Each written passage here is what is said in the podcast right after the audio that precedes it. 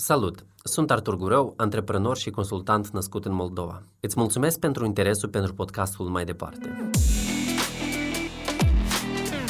Aici voi avea invitați speciali care privesc mai departe și care fac lucruri care influențează comunitățile lor.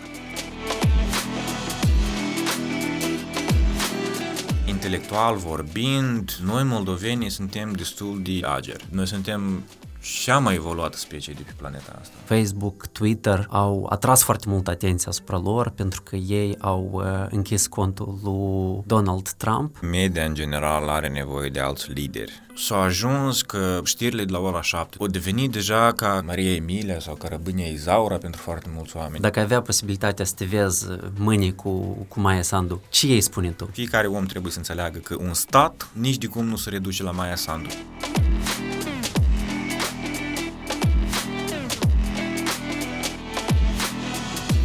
Discutăm cu Andrei Stalbe, CEO la Crowless, un startup care automatizează procese repetitive de pe web. Vorbim despre educație, antreprenoriat, startup-uri, investiții, dar și oportunitățile din Moldova. Bine te-am găsit la podcastul mai departe. Bine v-am găsit și eu și mulțumesc foarte mult pentru invitație și pentru introducere.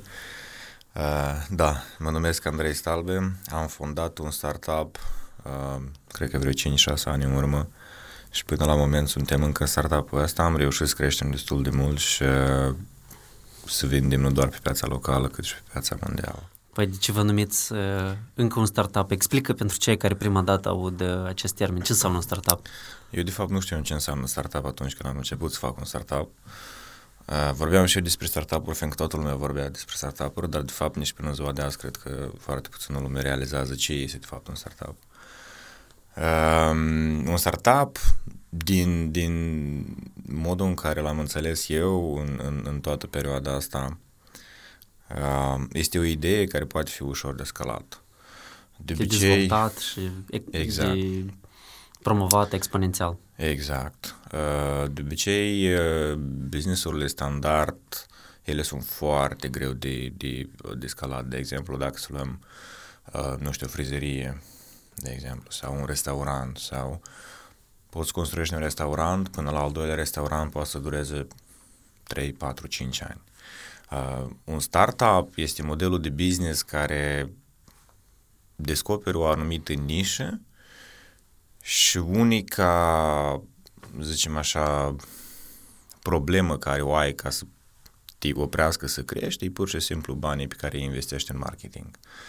Uh, odată ce ai descoperit nișa, ai descoperit de unde poți să aduci clienții tăi, este foarte ușor deja să investești bani în marketing dacă știi că clienții care vin îți lasă un oarecare profit. Deci, cu alte cuvinte, trebuie să găsești exact ce merge, să vezi că există o necesitate pentru produsul tău și după asta poți să investești ca să vină mai mulți oameni care au aceeași problemă.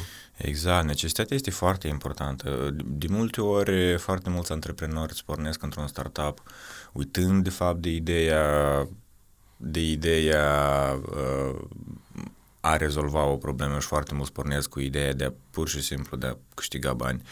Și de obicei este, nu știu, după mine am impresia că e motivul numărul unu din ce cauză startup-urile mor, uh, fiindcă cofondatorii sau fondatorii și așa mai departe se gândesc doar la partea financiară. Și pe tine ce te motivează? Pe, cine, pe mine ce mă motivează, în primul rând, rezolvarea problemelor. Banii... Sigur că orice business trebuie să facă bani. Sunt foarte multe cheltuieli, mult mai multe decât orice antreprenor să așteaptă atunci când pornește un startup. Banii... Banii sunt o chestie care vin, să zicem așa, fără că să te gândești la ei dacă într-adevăr rezolvă probleme, fiindcă uh, tot timpul o să găsești persoane care sunt gata să plătească ca problema lor să fie rezolvată. Abonați-vă la podcastul mai departe.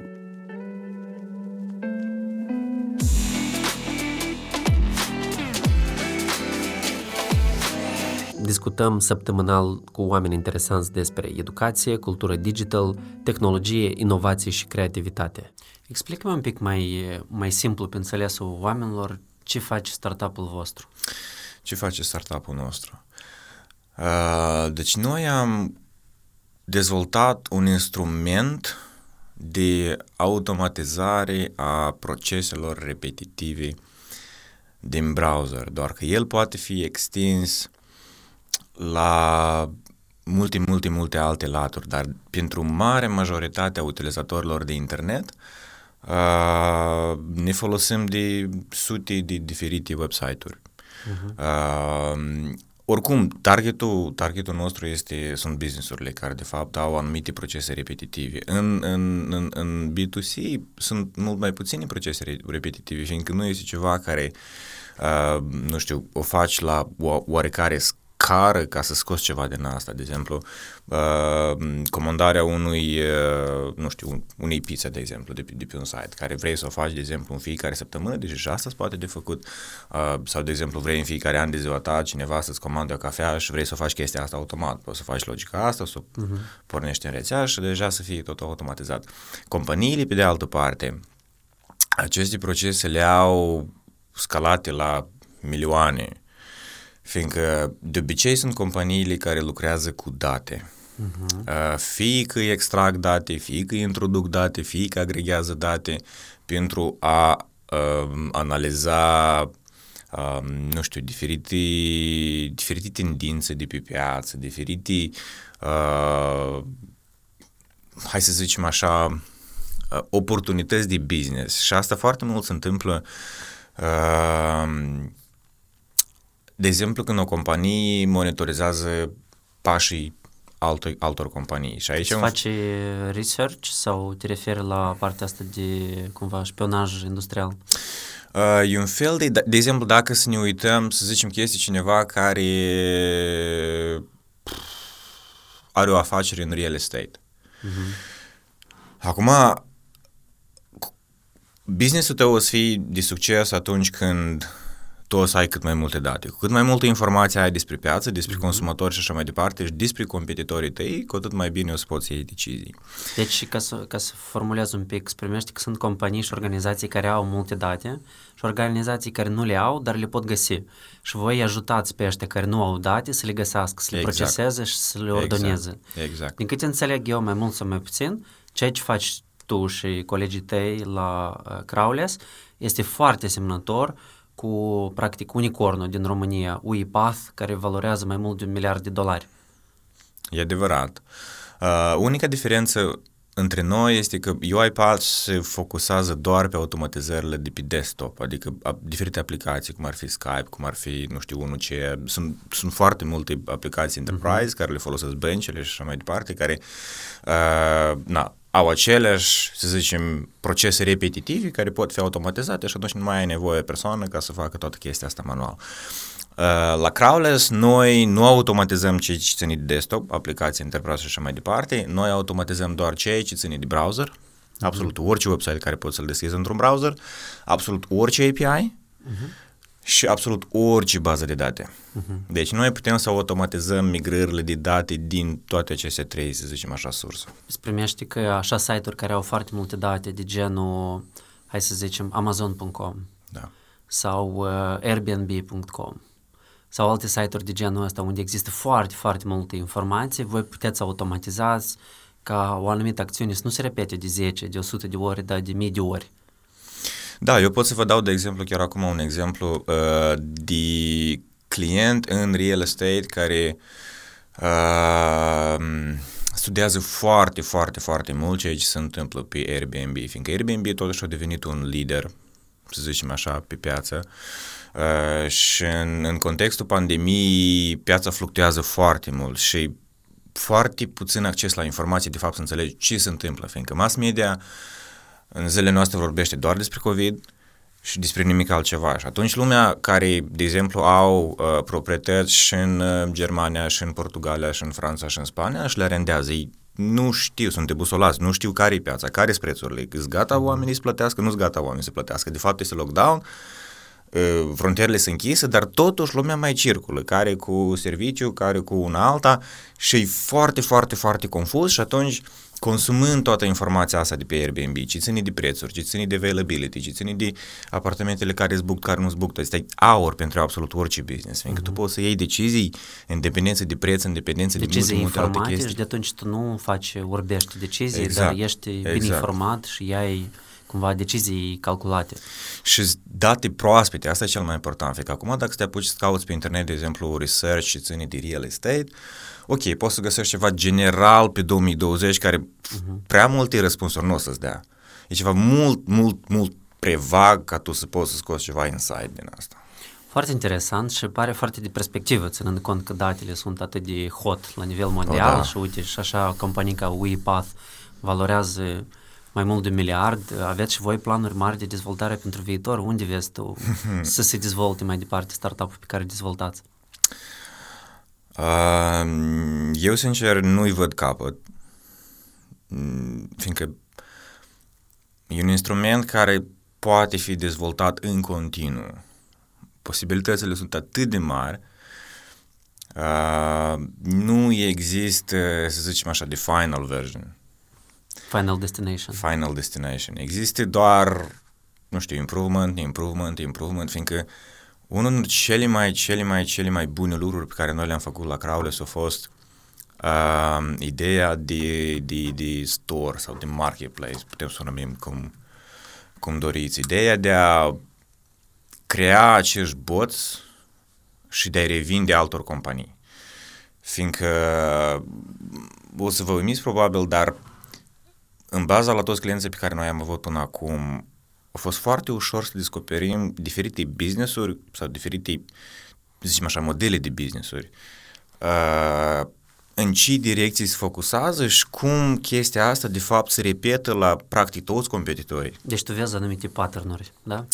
Exact, fiindcă lumea totuși începe să consume date. Până acum lumea au generat date, mai ales în ultimii doi ani. Ținând cont de user-generated content, Instagram, da, Facebook, la și Instagram, și Facebook, și articole, și blog, și din ce în ce tot mai multă lume vine pe internet. Și odată ce lumea vine pe internet, evident că o să iei date de tot felul, mm-hmm. și video, și audio, și text, și de tot felul. Și atunci toate datele astea, evident, uh, nu degeaba anul trecut, da? Datele au devenit mai bogate decât oil industry. Asta deci, deja nu e anul trecut, asta de vreo patru ani deja. Patru ani. Ok, la, la mine timpul mm-hmm. pur și mhm. simplu s-a, s-a schimbat un pic în ultima perioadă, ceea ce a fost anul trecut, dar... Bun, uite, hai să, să pornim un pic uh, de la geneza business-ului ăsta. Când ai decis tu, de unde a apărut ideea să porniți așa tip de business? A început toată, toată epopeea asta prin 2013. Uh, acesta a fost anul când eu, de fapt, m-am aprofundat mai mult în, în, în uh, software development, uh, am învățat diferite instrumente și așa mai departe, m-am angajat la o companie de IT. Uh, după care, peste o anumită perioadă, ne-am întâlnit într-o altă companie, ne-am întâlnit cu încă doi băieți cu care acum suntem la Crowless, cu Andrei și cu Geo. Noi acolo lucram la, Andrei lucra la, la o aplicație pe, pe, pe Android, eu cu Geo lucram la un instrument de automatizare a într-un fel la același proiect, dar era, era o versiune foarte, foarte primitivă. Uh, noi aveam nevoie de un, de, un, de un task foarte, foarte bine definit și într-un fel am construit tool ăsta exact sub task-ul cel. Nu ne-am gândit într-un fel să facem în așa fel ca să fie customizabil, cu să poți ușor să, să programezi, să zicem așa, orice logică de workflow, da? orice automatizări pe, pe net. Într-un final, o devenit, nu știu, un tool destul, destul de rigid. Am lucrat la el în jur de un an, dar la sfârșit ne gândeam să-l realizăm, dar nu știu, eu cel puțin simțeam că era un tool foarte, foarte nefinisat și o să creeze foarte multe probleme atunci când o să-l lansez, o să ai nevoie să-l scalezi și așa mai departe. Uh, evident că tool a fost omorât, noi ne-am împrăștea, să zicem așa, fiecare a început să lucreze prin diferite companii, care au început să facă freelance, care au început să, uh, nu știu, eu, de exemplu, o perioadă mi-am luat liber, după asta am început să lucrez ceva în agricultură, după asta m-am întors înapoi în IT, am lucrat cu, cu o companie din, uh, din Londra mult timp, dar oricum în toată perioada asta gândurile de a, și problemele care le-am avut noi la, la uh, instrumentul cel. Apropo, să nume Bodzilla, dacă cumva vă este interesant.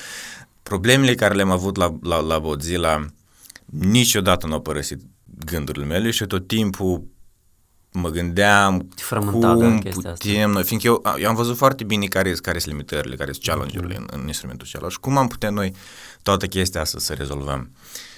Și de curs de vreo 2 ani, din 2013 până în 2015, 16 undeva, uh, tot ce am făcut a fost research, research, research de instrumente ca să pot aduna tot ecosistemul ăsta la, la Deci la rândul tău tu ai adunat uh, mai multă informație care să-ți permită să dezvolți mai departe. Da, eu, a- eu știam că în, în, în, în, toată, în, toată, în tot ecosistemul ăsta noi avem nevoie de trei lucruri foarte importante ca toată chestia asta să lucreze. Uh, unu, avem nevoie de infrastructură unde toți boții ăștia să ruleze. Doi, avem nevoie de o masă foarte mare de developeri care să poată ține piept la toată cererea asta de automatizare care ei deja este, lumea încă nu o realizează, foarte puține companii migrează, fiindcă este foarte greu să migreze. În primul rând, nu toți au mentalitatea asta de a automatiza, nu toți văd un anumit pattern într-un proces și să gândească, o, chestia asta se poate de făcut mai, mai bine sau mai ieftin. Uh-huh. Sau... Uh, și posibilitățile sunt foarte, foarte, foarte reduse. Chiar să fie o companie, de exemplu, care să-și vrei să-și automatizeze procesele interioare, trebuie practic să-și facă toată infrastructura. Uh-huh. Și anume costul schimbării îi oprește cumva chestia asta, comoditatea de să facă lucrurile într-un anumit fel și în același timp teama de a încerca un lucru care nu l-au mai făcut înainte. Exact, exact. Dar de fapt dacă ar uh, face această transformare și ar încerca să automatizeze niște procese, asta lor le-ar permite nu doar să optimizeze, dar și să dezvolte afacerea lor. Foarte mult. Uh, Deci nu, nici, nici nu vă puteți imagina de fapt dacă să iei orice, orice business care are cel puțin o oarecare prezență pe internet. Poți să ne dai un exemplu din un client tipic de-al vostru? Uh, Tu ai spus de real estate, poți să dai client un tipic. exemplu, poate, care aveți clienți din Moldova? Din Moldova avem clienți în e-commerce uh, și anume am construit un, un, un instrument de monitorizare a, nu știu dacă, nu cred că pot să dau denumirile, dar în, uh, zicem așa, un marketplace și instrumentul nostru ce face, pur și simplu monitorizează marketplace-ul ca să vedem ce produse uh-huh. apar pe marketplace, fiindcă uh, pe marketplace poate să vândă oricine, și scopul nostru este să detectăm produsele care nu trebuie să se vândă pe marketplace. Uh-huh. Uh, tot genul de arme, droguri și așa mai departe. Fiindcă toate tranzacțiile merg printr-o bancă și evident banca nu vrea să-și asume că pe site-ul cu Tărescu a apărut un produs, tranzacția a fost efectuată de către cineva și atunci banca trebuie să uh-huh. deslușească toată treaba asta. La tema asta un mic uh, off-topic, dar uh, în, în contextul la evenimentele recente și știrile recente, nu pot să nu te întreb, uh, zile trecute Europolul a publicat un, uh, o știre în care au spus că ei au uh, oprit activitatea la un dark market uh, care avea servere inclusiv în, în Republica Moldova. Uh, cât de pregătit îți pare în general cyber security în, în Moldova? Oamenii înțeleg uh, cât e asta de important sau, sau nu? Uh, nu există securitate. Nicăieri. Pentagonul a fost spart. Mhm. Facebook Deci- a fost spart. Google Deci a nu, po- fost nu poți să spart. asiguri 100%, da? Înțelegeți, în genere IT-ul e un domeniu atât de vast, deși noi, hai să zicem că 20-30 de ani suntem în el, 40 de ani, Mhm. hai să zicem dou- 20 de ani mai intensiv de când tehnologia a început să dezvolte. Și felul cum lucrează uh, tehnica propriu-zisă, nu, nici nu mai vorbim de soft, S- s- sunt niște instrumente foarte, foarte, foarte, foarte, foarte complexe. Și Deci foarte, nu, nu poți să faci ceva online fără să lași urme, de exemplu. e foarte greu.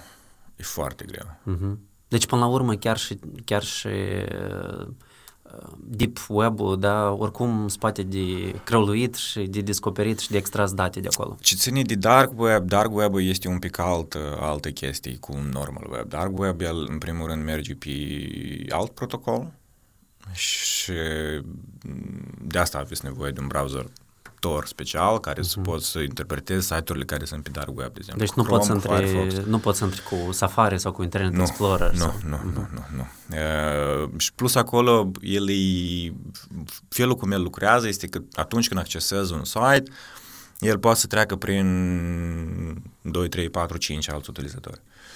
Tu ai trimis cererea ta că vreau să accesez site-ul cu tare, el se duce la o persoană, de la persoana aceea, la altă persoană, de la altă persoană, la altă persoană, Și asta face persoană, procesul persoană. mai complicat, dar nu imposibil de trecut. Nu e imposibil.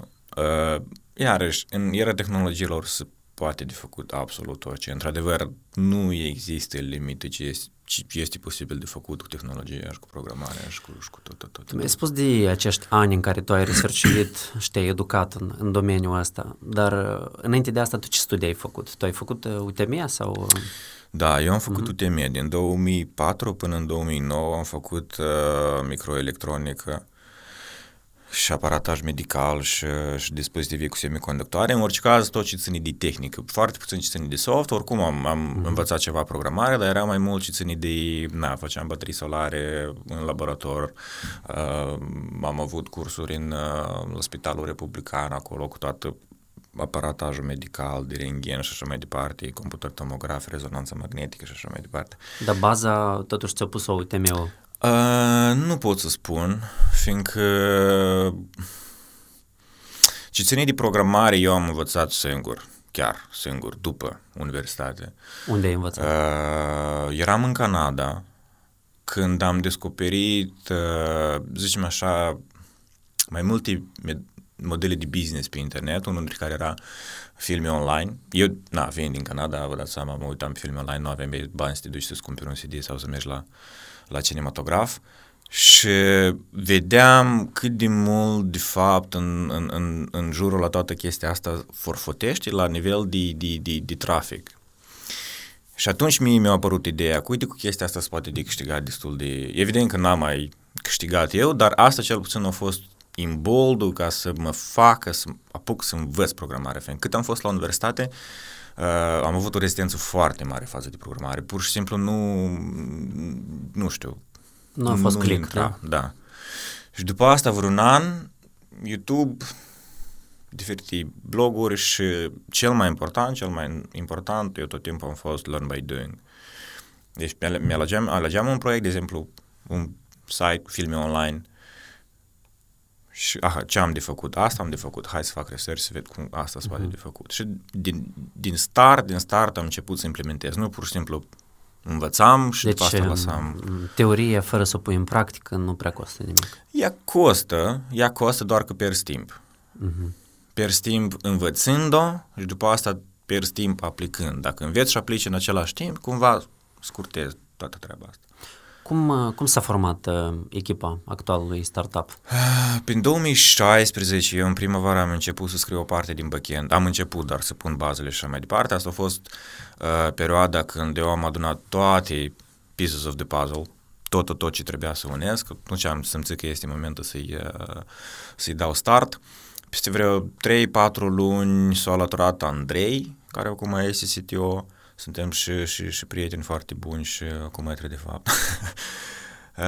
um, doi ani am lucrat practic în doi, mai era o persoană pe, pe, pe front-end care ne ajuta la, la anumite chestii, dar în mare parte doi, am, doi, ani, doi ani am lucrat în doi, până în 2018 când s-au alăturat uh, 1, 2, 3, 4, 5, 6 persoane uh-huh. uh, ca să mergem la Founders Institute. Inițial idea, era Founder ideea... Institute fiind un accelerator internațional care se implementa în Moldova de către echipa de la DreamUps. Da. Este un pre-seed accelerator, de fapt. Uh, și pentru noi a fost, cred că, nu știu,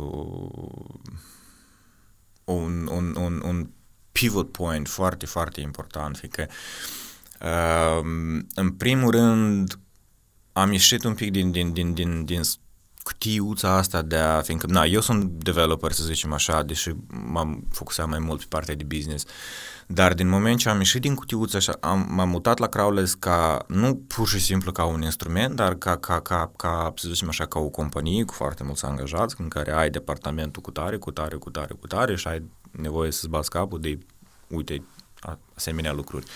Și atunci în mintea mea s-a, s-a schimbat absolut total felul cum văd eu un startup, felul cum pornește o companie, felul cum... Uh, și iarăși, nu-i, nu-i ceva, nu ceva bătut în cui niciodată. Deci tot timpul, orice startup, orice antreprenor, citești, învață, dar ești tu acela care trezești dimineața și știi cel mai bine de ce are nevoie startup-ul tău astăzi. Fiindcă ghidurile pot să-ți spună multe lucruri, dar diferite startup-uri se dezvoltă diferit. Uh, uneori poți să ai nevoie de angajări mult mai devreme de care nevoie altul. Alte ori poți să ai, de exemplu, nevoie, nu știu, să faci research în marketing de, comparativ cu alt startup. Și e foarte important pur și simplu să atragi atenția la ce este nevoie să facem fiecare zi pentru startup-ul tot să crească. Uh, din 2018, în aprilie, în 2019, noi am absolvit Founders Institute, au rămas în final doar trei startup-uri. Uh, după care, nu știu, s-a pornit o perioadă foarte, foarte intensă. Am fost invitați uh, în Colonia, în Germania, la un uh, eveniment, Pirate Summit se numește, un eveniment foarte, foarte uh, nestandard. Deci un, uh, un eveniment special pentru fondatorii de startup-uri, unde ei se întâlnesc cu investitori investitori, diferite workshop-uri au fost pe diferite teme, diferite, au fost un fel de pitch competition, uh, unde apropo am participat și noi. Uh, dar ideea, ideea lor uh, mai mult se, se axează nu, nu spre a crea legături de business și legături de, de, de friendship, de prietenie, fiindcă uh, în general poate mentalitatea lor doar, dar uh, Băieții ăștia care, care ei deja de 10 ani fac evenimentul ăsta, eu descoperit totuși că e mult mai important să creezi o mie de, de companii mici uh-huh. decât un unicorn. Din cauza la ce?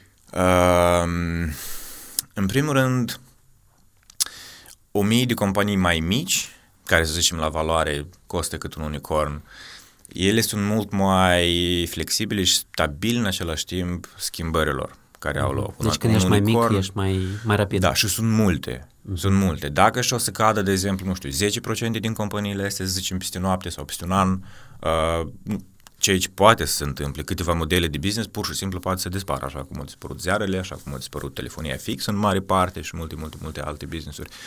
Atunci când ai un unicorn, foarte, foarte, foarte sensibil, fiindcă, de fapt, monopolul sau puterea sau, sau zicem așa, persoana sau entitatea care influențează piața cel mai mult este unicornul, din ce cauză că el are greutate.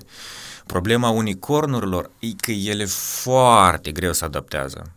Sunt greu ca, ca, un, da, ca o corporație mare care se mișcă foarte greu și dacă mâine pui mâine în piață ceva să schimbă brusc, uh-huh. companiile mici foarte repede pivotează, fiindcă na, cu totul altfel gestionează. Companiile mari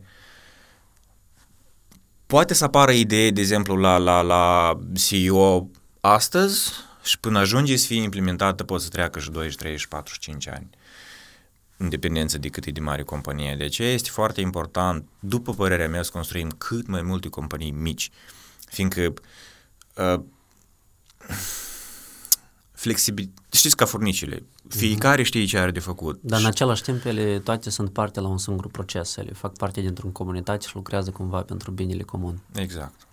Deci, de fapt, Pirate Summit, pe lângă faptul că promova ideea asta că dacă faci o companie micuță, asta tot e bine, promovează și ideea asta de comunitate în care fondatorii acestor companii și startup-uri colaborează între dânsi și învață unii de la alții, uh, se distrează împreună, călătoresc împreună. Exact. Exact. Sloganul lor, de fapt, era, de fapt, era, aveau două sloganuri. Unul era um, give, give, give and only then ask. Uh-huh. Și al doilea era in the black, fiindcă in the black uh, are un sens foarte subtil, fiindcă în, în, în ultimii ani, hai să zicem, pre-pandemie, chiar și post-pandemie, deși s-a mai liniștit un pic, nu prea să aruncă, aruncă cu bani investitorii, dar pre-pandemie uh, s-a creat un bubble foarte mare în jurul la startup-uri. Foarte mult au căzut, foarte mult s-au pierdut bani, banii și cumva la investitori deja au devenit o normalitate ca 9 startup-uri din 10 să cadă. Uh-huh. Deci ei investesc în 10 startup-uri, e ok, 9 să pierdă bani. Ei știu că, Sperând că dintre 10 o să-și întoarcă investiția. Dar în același timp, vă dați seama câți bani rosiți, pur și simplu. Deci 9 startup-uri în care s-au investit, hai să zicem, în sumă, nu știu, X milioane, care pur și simplu au fost irosiți. Uh, ceva o lipsit. Eu nu cred că ideea a fost rea, eu nu cred că, că, că nu știu, uh, business modelul a fost rău, dar ceva o lipsit, fiindcă toată, toată, toată treaba asta cu, cu startup-urile și cu investițiile și cu o devenit atât de uh, money focused, că deja nu mai interesează pe nimic ce idee ai, ce problemă rezolvi, principalul, aha, poți să o scalezi, dacă eu investesc în tine 1x azi, poți să scot 5x în 5 ani, sau nu, dacă pot, bine, investesc, dacă nu, nu mă interesează, și rezolvi tu, cum rezolvi mm-hmm. tu, și cumva foarte mulți antreprenori cad în, în capcana asta, să-și schimbi focusul de la problemele reale a startup-ului la, la, la cum să atragi investiții. Cum să atragi investiții? Niciodată nu-i pentru un startup bun, pentru o idee care într-adevăr rezolvă o problemă, niciodată nu e problema să găsești investiții. Fiindcă, na, depinde foarte mult cum vinzi ideea ta, dar dacă într-adevăr este ceva, nu știu, important sau, sau cum zice rusul, izuminca în, în uh-huh. startup-ul tău, investitorii chestia asta văd. Nu trebuie să umbli nu știu, să faci investment hunting, uh-huh. păprășainici, hai dați-mi vă rog, dați-mi vă rog, dați-mi vă rog, fiindcă toată chestia asta nu duce la nimic bun și...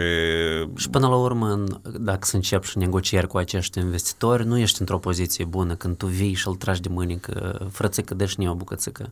Dar exact. atunci când tu îți faci treaba, uh, îți vezi de treabă și oamenii văd asta, devii o bucățică mai interesantă pentru, pentru dânsi și te abordează ei. Mie mi-a fost interesant ce, a văzut, ce am văzut în, uh, în San Francisco când am petrecut uh-huh. acolo aproape o lună și e perfect ceea ce spui tu.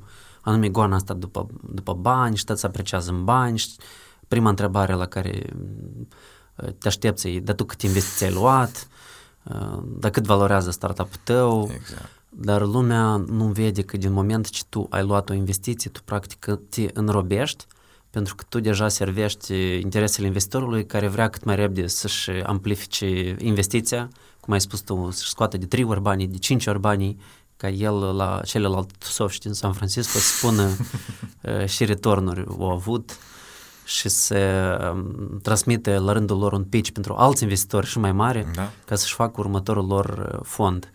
Uh, Zimi care au fost discuțiile și experiențele voastre de interacțiune cu, cu investitorii? Au fost investitori care au investit sau care au vrut să investească în produsul vostru? De investit nu a investit nimeni uh, și în primul, în primul rând din cauza că noi nu ne-am dorit chestia asta. Uh, din 2019, când am fost la, la Pirate Summit, cumva sloganul ăsta In the Black a pătruns în, în, în toți noi, fiindcă noi am fost cu toată echipa, au fost foarte interesant, am avut acolo și Expo Boot și așa mai departe. A fost și un team building, cred că. A fost și team building, a fost foarte, foarte, foarte, foarte interesant și cumva am înțeles uh, cât e de important să încerci cel puțin să întinzi cauciucul ăsta cât mai mult într-un startup, să, să, să uh, uh, uh, ami investiția și să focusezi pe problemele reale, fiindcă există un risc foarte mare atunci când primești investiția uh, prea devreme, având bani, o oarecare siguranță, poți iei foarte, foarte, foarte multe decizii greșite la nivel Poți să te relaxezi un pic. Te relaxezi da. un pic. Deja nu mai știi ce este important și ce nu. Și poți să începi, de exemplu, să, să-ți dezvolți un departament de care, de exemplu, n-ai nevoie să angajezi și așa mai departe, să invezi, ba, ba, ba, ba, ba atunci când nu ai o investiție, ești foarte focusat pe strictul necesar ce ai nevoie în, în, în startup-ul tău. Evident că noi am avut vânzări, noi deci trăim doar din vânzări, nu, nu suntem, suntem deja, nu suntem profitabili, evident că absolut tot ce facem investim, dar cel puțin putem să ne întreținem și ce ține de oficii și restul cheltuielilor, dar cel mai important lucru e că noi uh, lucrând la produs, anume la, la, la știți, pe muchii de cuțit, am fost capabili să, să detectăm ce este important să facem și ce nu. A fost important să facem roadmap-ul corect. A fost important să, uh, știți, să, să dăm la o parte absolut tot, tot, tot, tot, tot de ce nu am nevoie, nu avem nevoie acum ca să putem crește cât mai repede.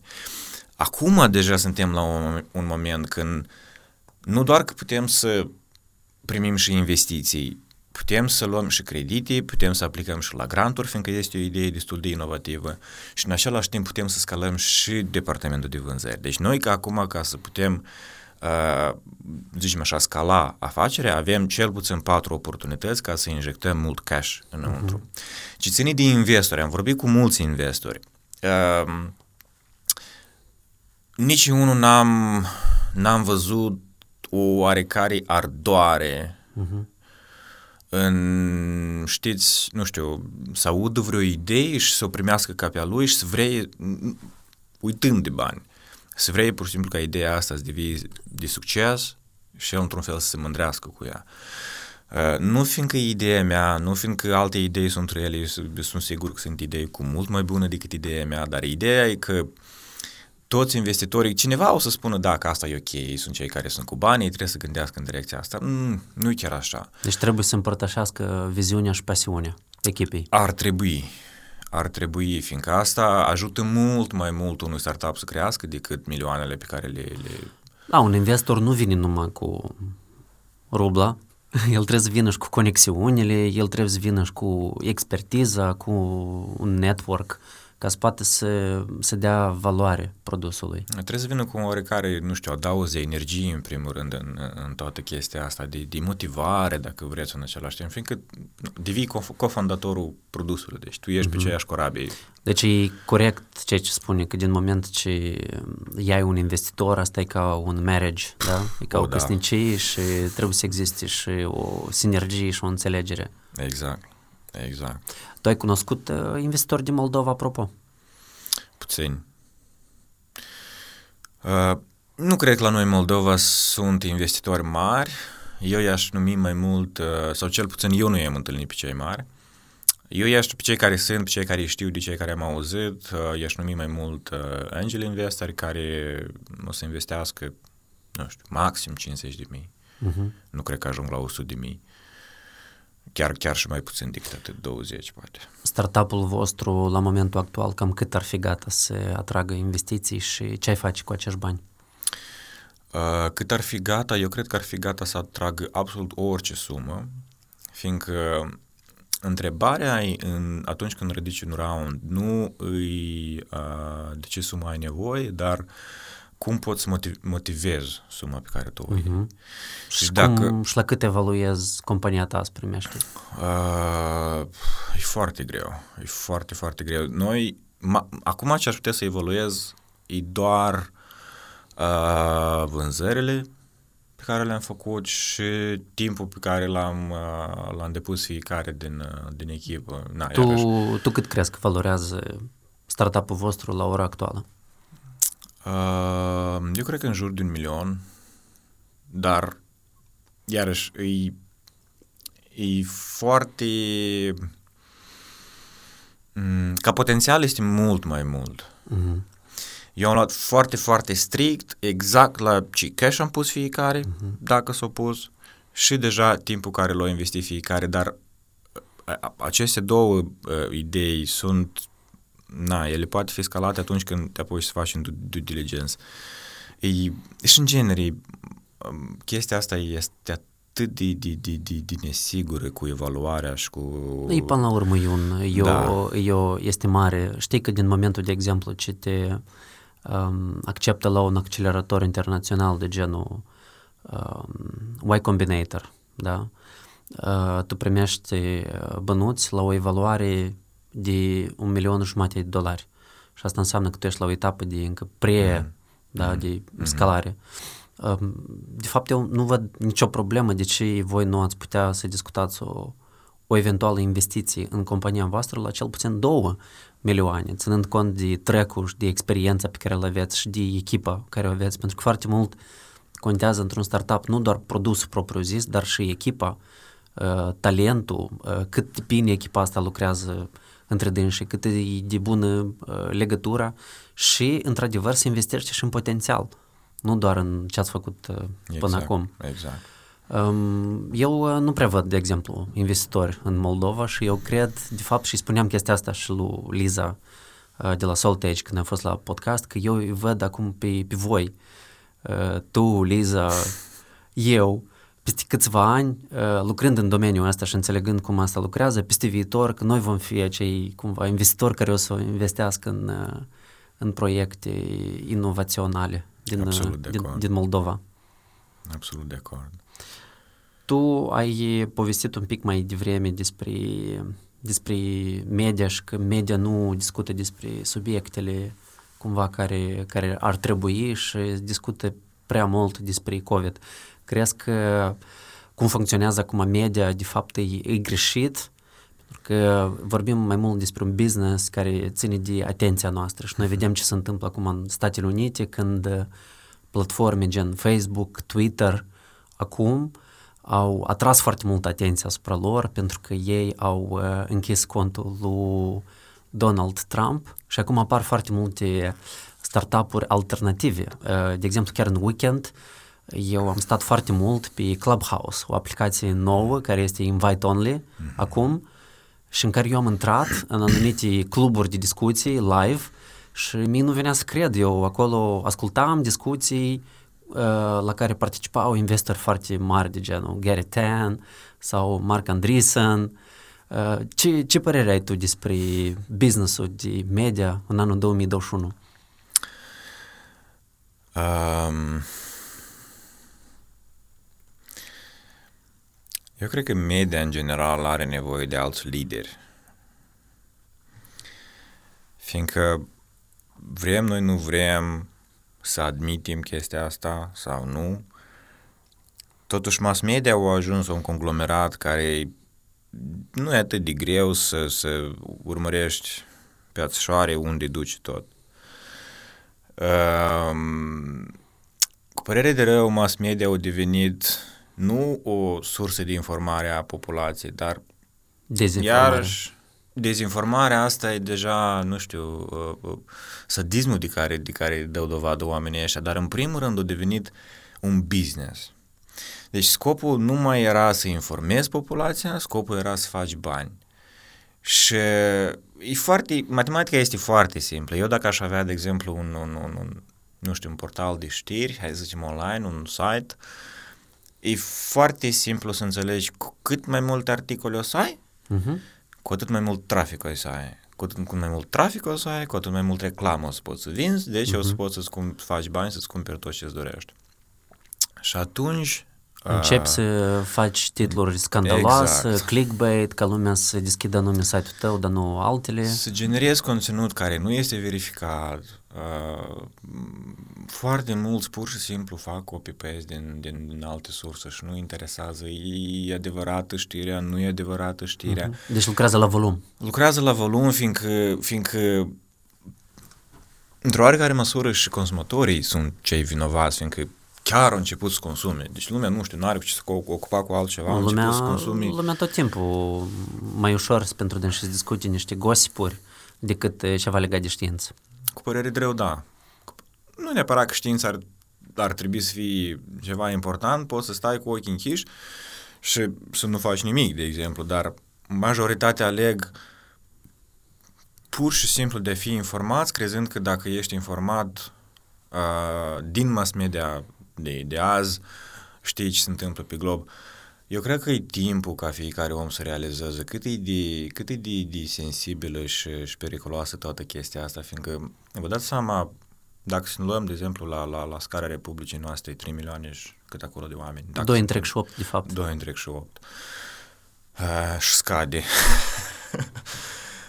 uh, unica sursă de informație este asta. Cred că fiecare păi cum? om... Sunt multe site-uri de știri. Noi, de fapt, suntem campioni. La așa o țară meticuță, noi avem peste, o site, peste 100 de site-uri de știri. Asta, de pe site-urile astea de știri se informează un procent foarte mic de oameni, mai deci mult majoritatea, tineret. majoritatea se informează de pe site-uri străine? Majoritatea se informează de la televizor uh-huh. și de la buletinele de știri. Și acolo e... Propagandă. Propagandă cred că e puțin spus. E deja... Nu știu, ai impresia că, că, că toată chestia asta se face voluntar. Deci tu vrei să spui că cineva s-a pus în scop să țină pe oameni ocupați cu ochii țintiți pe televizor? Asta a fost, asta nu e ceva nou, asta se întâmplă de mii de ani. Acum, pur și simplu, a luat un efect foarte, foarte, foarte simțitor, anume din cauza că informația a început să circule cu mult mai repede, de exemplu, cum circula cu 20 de ani în urmă.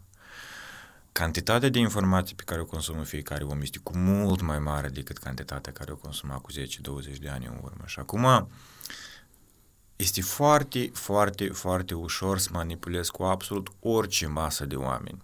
Uh-huh pur și simplu manipulând cu informația pe care o distribui. Deci, de fapt, dacă înainte războaiele se duceau cu, cu tancuri, acum au loc uh, războaie informaționale. Da. Tu de unde te informezi? Uh, eu mă informez foarte mult de pe, de pe Telegram. Sunt niște jurnaliști uh, din Olanda care au fost persecutate pe aceleași platforme care le enumeram mai sus, inclusiv Instagram și Facebook și, și restul. Twitter uh, și majoritatea, majoritatea au trecut fie pe Signal, fie pe, pe, pe Telegram, fie pe na, alte rețele de socializare care se declar a fi independente, deși, iarăși, noi chestia asta nu știm.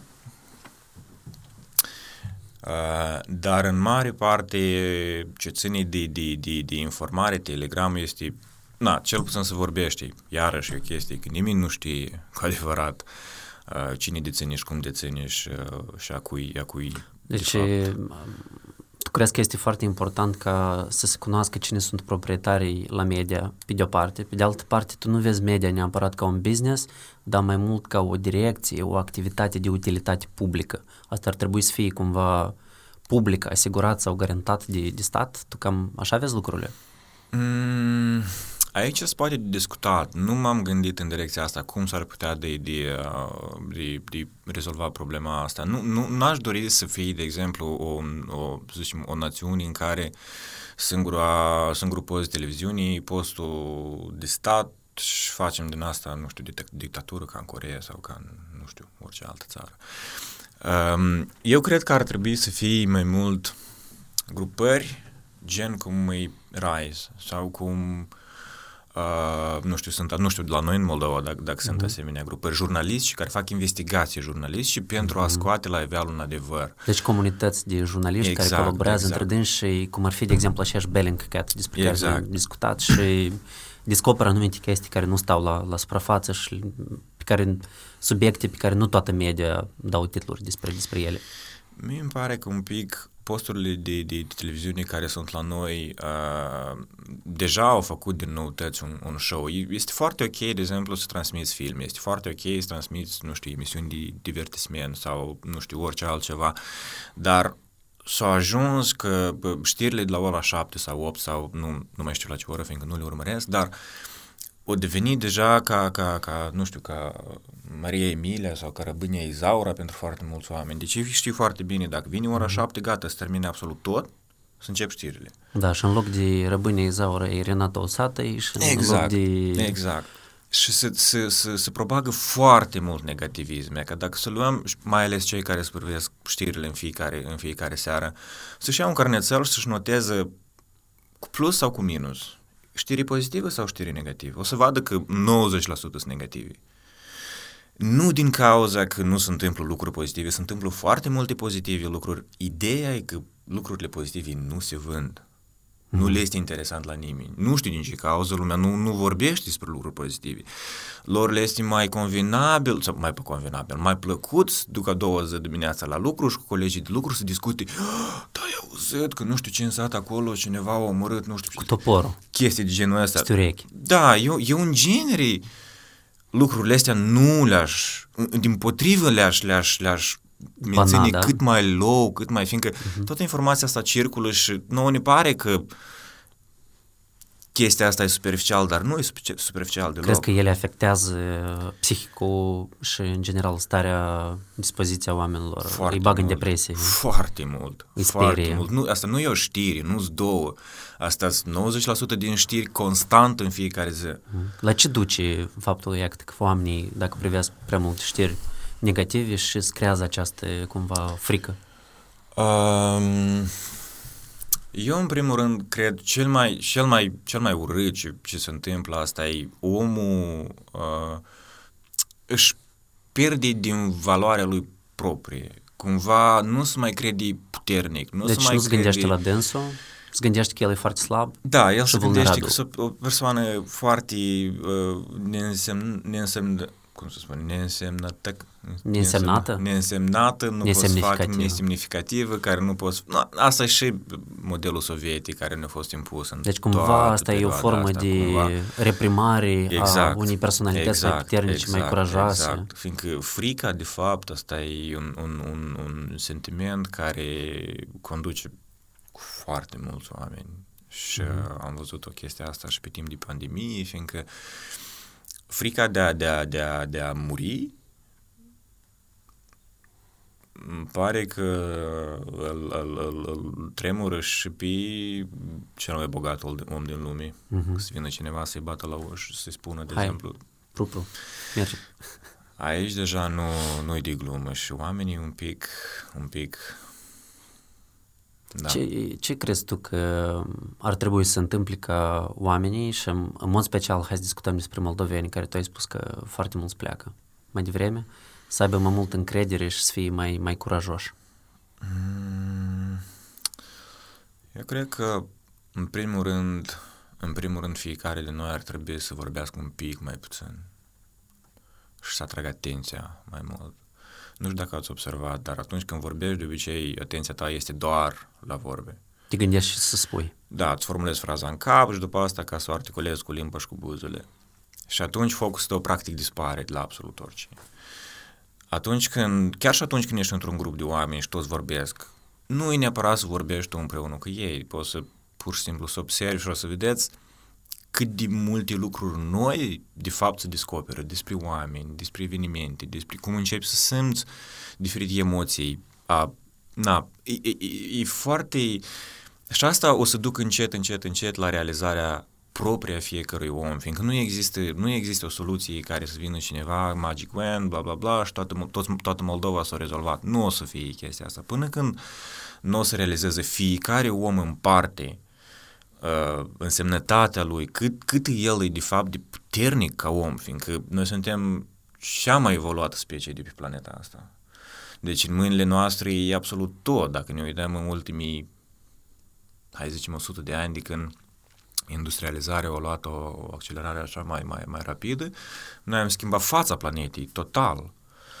Da. Aș putea să spun că noi cum ne ocupăm intensiv cu distrugerea planetei, după a patra revoluție industrială. Acum s-a pornit a cincea revoluție, care deja se bazează mult mai mult pe, cum ai spus tu, pe date și pe tehnologie. Dar dacă ne uităm ce s-a întâmplat în ultimii 70 de ani, noi cam ne-am bătut joc de planeta asta.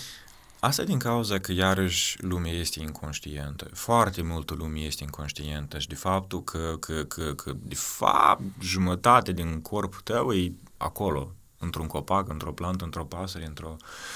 Fiindcă noi n-am venit din cosmos pe planeta asta și o ocupăm, noi dai, specia asta de aici ori născut. Nu, și cum, în nu? natură... Ne-a făcut Dumnezeu, nu? Care fi Dumnezeu. Care e părerea ta despre religie? Tu ești religios? Am fost. Religia, religia, religia, religia e parte din plan. Na, nu-i, nu-i ceva pe care eu acum o să mă apuc să judec, să spun că e bun sau rău. A fost parte din plan.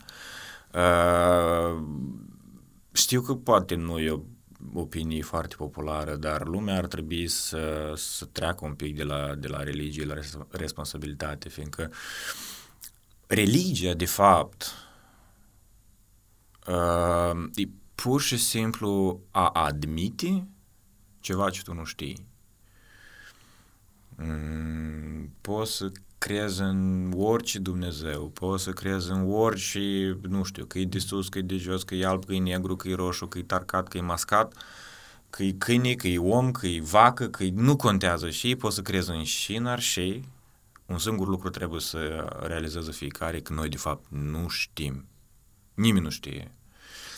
A crede, nu crede, nu-ți dă absolut nicio valoare. Că cred în Dumnezeu sau nu cred în Dumnezeu, nu are absolut nicio valoare existențială.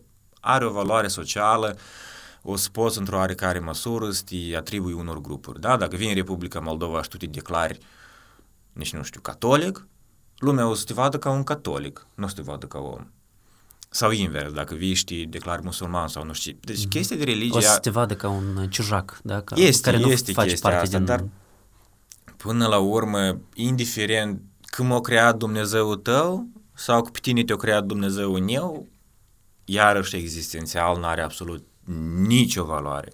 Ceea ce are valoare acum e că eu cu tine stau în față și noi acum discutăm. Uh-huh. Cine ne-a creat pe noi, cine pe noi o să ne distrugă, it's not our business. Uh-huh. O să revin la ideea asta de curaj și, și moldoveni.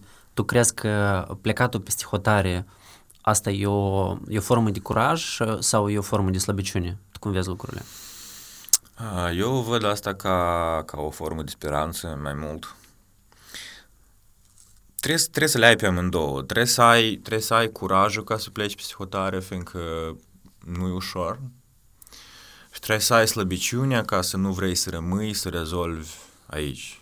Uh-huh. Tu de ce ai rămas? Tu vezi uh, posibilitatea să te dezvolți aici, să rezolvi anumite chestii Eu am plecat, apoi am revenit. Eu le-am făcut pe amândouă.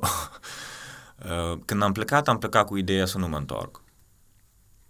Mi-am întors și numărul de telefon și hainele am vândut, practic, și multe, multe, multe lucruri. M-am, am plecat cu, cu ideea să nu mă întorc.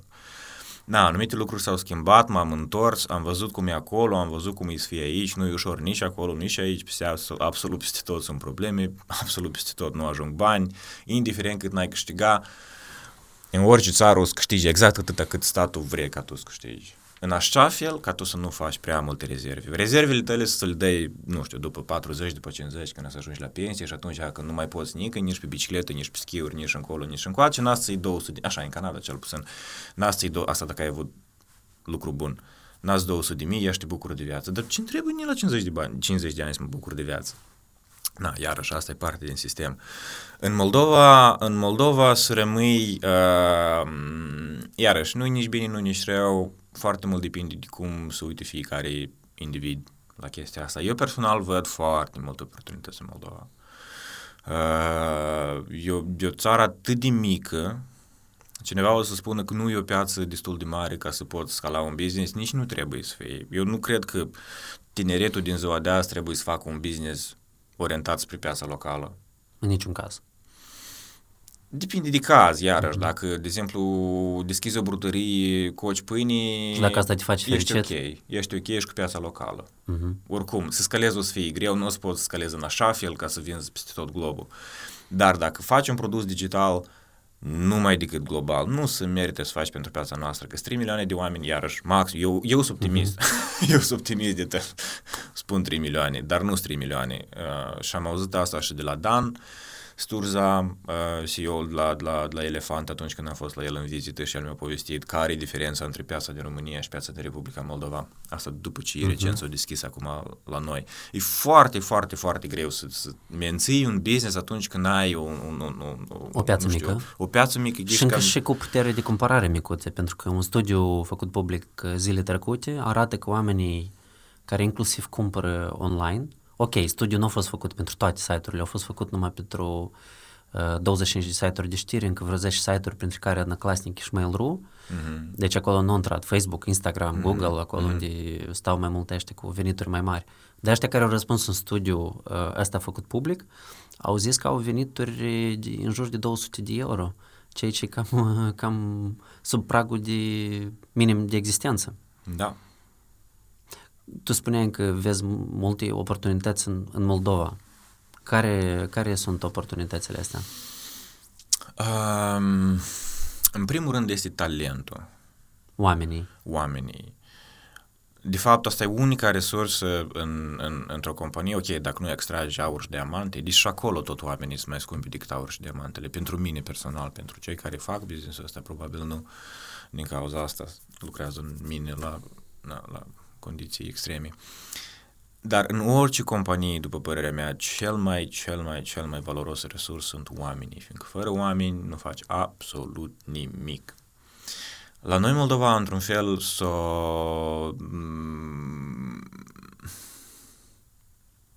s-a dezvoltat așa interesant, fiindcă aici au, au circulat foarte mulți oameni din diferite culturi. culturi. Uh, influența evreilor este foarte mare.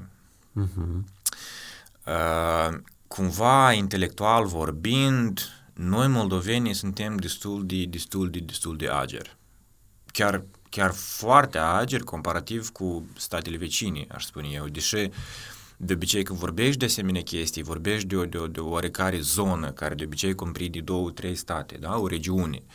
La noi, nu știu cum, deci chiar se încadrează în, în, în, în partea asta, în, în o, o bună masă de, de, de oameni, mai ales tineri. Nu degeaba IT-ul o progresat atât de mult la noi în Moldova, fiindcă, credeți-mă, nu este o profesie ușoară. Nu este o profesie ușoară să stai de dimineață până seara la calculator și să dar în Moldova eu au avut foarte, foarte, foarte mare succes, anume din cauza că, că oamenii, oamenii au, ei își învață ușor, se adaptează ușor și au inteligența asta care îi ajută să se discurci în, în, în, în orice situație. Și cumva, din păcate, Moldova nu prea realizează uh, acest potențial în scopul țării. Mai mult se realizează potențialul ăsta la export tot timpul. Se creează produse pentru, pentru business-uri externe, să, să lucrează pentru companii externe și așa mai departe. Deci de tu fapt, vorbești despre outsourcing ca model de business. Și outsourcing, și freelancing, și în mare, mare, mare, mare parte. Și call center-uri. Și call center-uri. Se folosește într-un fel la noi, na, asta trebuie să o admitim, fiecare că Moldova într-un fel e văzută ca o forță ieftină de muncă și eu chesti, cred că chestia asta ar trebui să se schimbe. Uh, fiindcă ca calitate și ca, ca competență și ca responsabilitate, eu cred că foarte multe, deci foarte multe țări uh, duc lipsă, aceiași americani, dar nu, iarăși, nu vreau să generalizez, dar iarăși, ei ca, ca mentalitate sunt mai, în primul rând o să primească două, trei salarii, cât primește un, de exemplu, un, un software engineer aici la noi și într-al doilea rând nu o să lucreze cu aceeași ardoare, o să facă 20.000 de pauze în timpul lucrului și o să vorbească cu colegii și așa mai departe. Și, și cumva o să creeze și technical debt, fiindcă, fiindcă implicarea lui în, în, în, în, în fie că e produs, fie că e serviciu, nu contează, nu e atât de, de adâncă cum, de exemplu, ar face în Moldovan. Iarăși, nu, realiz, nu, nu generalizez, dar sunt și în Moldova oameni care vin să lucreze pur pentru salariu. Nu-l mhm. interesează uh-huh. ce faci, cum faci, dar pur pentru salariu. Dar sunt același grup de oameni care sunt foarte emoțional sensibili și se atașează foarte mult de un, de un, de un produs și atunci uh, creșterea e cu totul altă atunci când implici oarecare emoții în ceea ce faci. Nu e pur și simplu superficial, am venit de la pui oră și la oră. ce spui, cum se spune, pui suflet. Dar tu exact. vorbești până la urmă de un grup care e destul de mic de oameni. Noi avem vreo mii de companii de tot IT, dintre care mai mult de jumătate sunt înregistrate în Moldova IT Park, care oferă niște facilități fiscale cumva, încercând să mențină aici niște oameni care au început să plece foarte mult psihotare, până la Moldova IT Park mă uitam la niște statistici foarte îngrijorătoare. Practic, într-un singur an, 7% din toți angajații din industria IT au plecat psihotare. Într-un singur an. Asta a fost, îmi pare că anul, 2 ani în urmă. Uh, deci, ceea ce zici tu, e adevărat, noi avem oameni talentați, dar cum ai reușit să-i ții aici? Cum poți face acest switch de, de focus de la căutarea oportunităților psihotare la încercarea creării unor proiecte valoroase pentru Moldova, ca țara asta să aibă o șansă. Iarăși ne întoarcem la problema liderilor. Uh, noi suntem buni, dar suntem cumva divizați. Fiecare își, își, uh, își are ca scop propriu, propria persoană dacă e singur sau propria familie dacă, dacă e în, în, în, într-o familie. Dar nu există o viziune națională ce ar trebui să facă Moldova, din cauza asta toată lumea fug care și, și parte poate. Nu a venit până în ziua de azi niciun lider politic să spună, băi băieți, uite, asta e strategia Republicii Moldova pe următorii 20 de ani, împărțită în, în, în patru milestone 5, 10, 15, 20 de ani. Uite ce avem noi de făcut. Uite care sunt industriile în care Moldova ar trebui să bată. să se focuseze, să le investească, să le ridice cumva, să le modernizeze, să le automatizeze și așa mai departe. Uh, și noi avem, avem industria uh, IT care nu-ți mai trebuie altă dovadă să știi că Moldova poate să facă IT. Este agricultura care e un pământ atât de, na, a fost un pic el omorât și distrus sistematic prin, prin toate chimicatele astea, dar poate de, de, de readus. Moldova are foarte mult potențial în, în foarte multe direcții. Cea mai mare problemă e că Uh, la moment, în primul rând, Moldova nu poate să-și permită un salariu care își permite altcineva peste hotare. Uh, în al doilea rând, este stilul de viață. E, e ceva standard, de exemplu, dacă este o persoană care începe să primească un salariu mai bun, el automat o să vrea să se distreze și o să vrea să se distreze la munte, o să vrea să se distreze să la începe mare. instinctul ăsta de consumerism, da? Exact. Că vreau o mașină mai puțin. bună, vreau Porsche. Da, vreau să merg pe drum nu cu gropi, vreau să fiu în jumătate de oră de la plajă, vreau să... Toată chestia asta care Moldova nu poate să o ofere, pe mulți îi face să plece. Accesibilitatea asta de a, de a, de a uh, nu știu, circula, cumva, cumva, hai să zicem că eu nu prea pot să numesc civilizație ceea ce noi uh-huh. vedem în, în, în Europa, deși comparativ cu Moldova Hai, să să hai să-l numim confort de viață. Confort de viață, da, nu, nu, nu l-aș numi civilizație. Mulți pleacă și eu sunt mai mult ca sigur, chestia asta nu cred că se publică sau na, cumva poți să o măsori, să vezi câți oameni se dezamăgesc după ce pleacă. Fiindcă e una ce îți creezi în mintea ta crezi niște așteptări. Da, cum a fost și la mine. Eu despre Canada credem că Canada e cea mai bună țară din lume. Nu e o țară rea, absolut deloc nu e o țară rea, dar când te duci în un mediu total diferit, oamenii au total altă mentalitate și tu îți dai seama că m- nu prea o să meargă și încerci oricum ori să îți faci prieteni tot din Moldova sau cel puțin din regiunea asta, România, Ucraina cumva să simte, dar majoritatea pleacă, se angajează și deja roata vieții se pornește și nu o să legi deja acolo, se întorci înapoi, iar să începi de la zero. Dar eu cred că dacă Moldova, în primul rând, ar putea să construiască infrastructură pentru oamenii ăștia, fiindcă noi nu, nu avem nevoie să, să, să schimbăm Moldova radical peste noapte pentru toți 3 milioane de oameni. Mm-hmm. Noi, e, strategic, trebuie să alegem, de exemplu, nu știu, 1000, 5000, 10000 de oameni, uh-huh. nu contează. Profesioniști foarte buni, fii locali, inclusiv Transnistria, dacă sunt, și cei care au plecat peste hotare, care au lucrat prin companii ca Amazon, Google și așa mai departe, au un oarecare bagaj de experiență în, în, în, în spatele lor și targetați fiecare, ok, ce fel de specialist e asta, ce fel de specialist e asta, ce fel de specialist e asta. De pus toată chestia asta pe o strategie, de exemplu, cum am spus, de 5, 10, 15, 20 de ani. De văzut care sunt domeniile în care noi vrem să investim, să promovăm, să creștem. Și atunci e foarte simplu să înțelegi, am nevoie de omul ăsta, am nevoie de omul ăsta, am nevoie de omul ăsta. Acum, ce trebuie să faci? Dacă omul ăsta e în Moldova, ca el să-ți lucreze ție, să-ți implementeze planul tău, tu trebuie să-i oferi tot.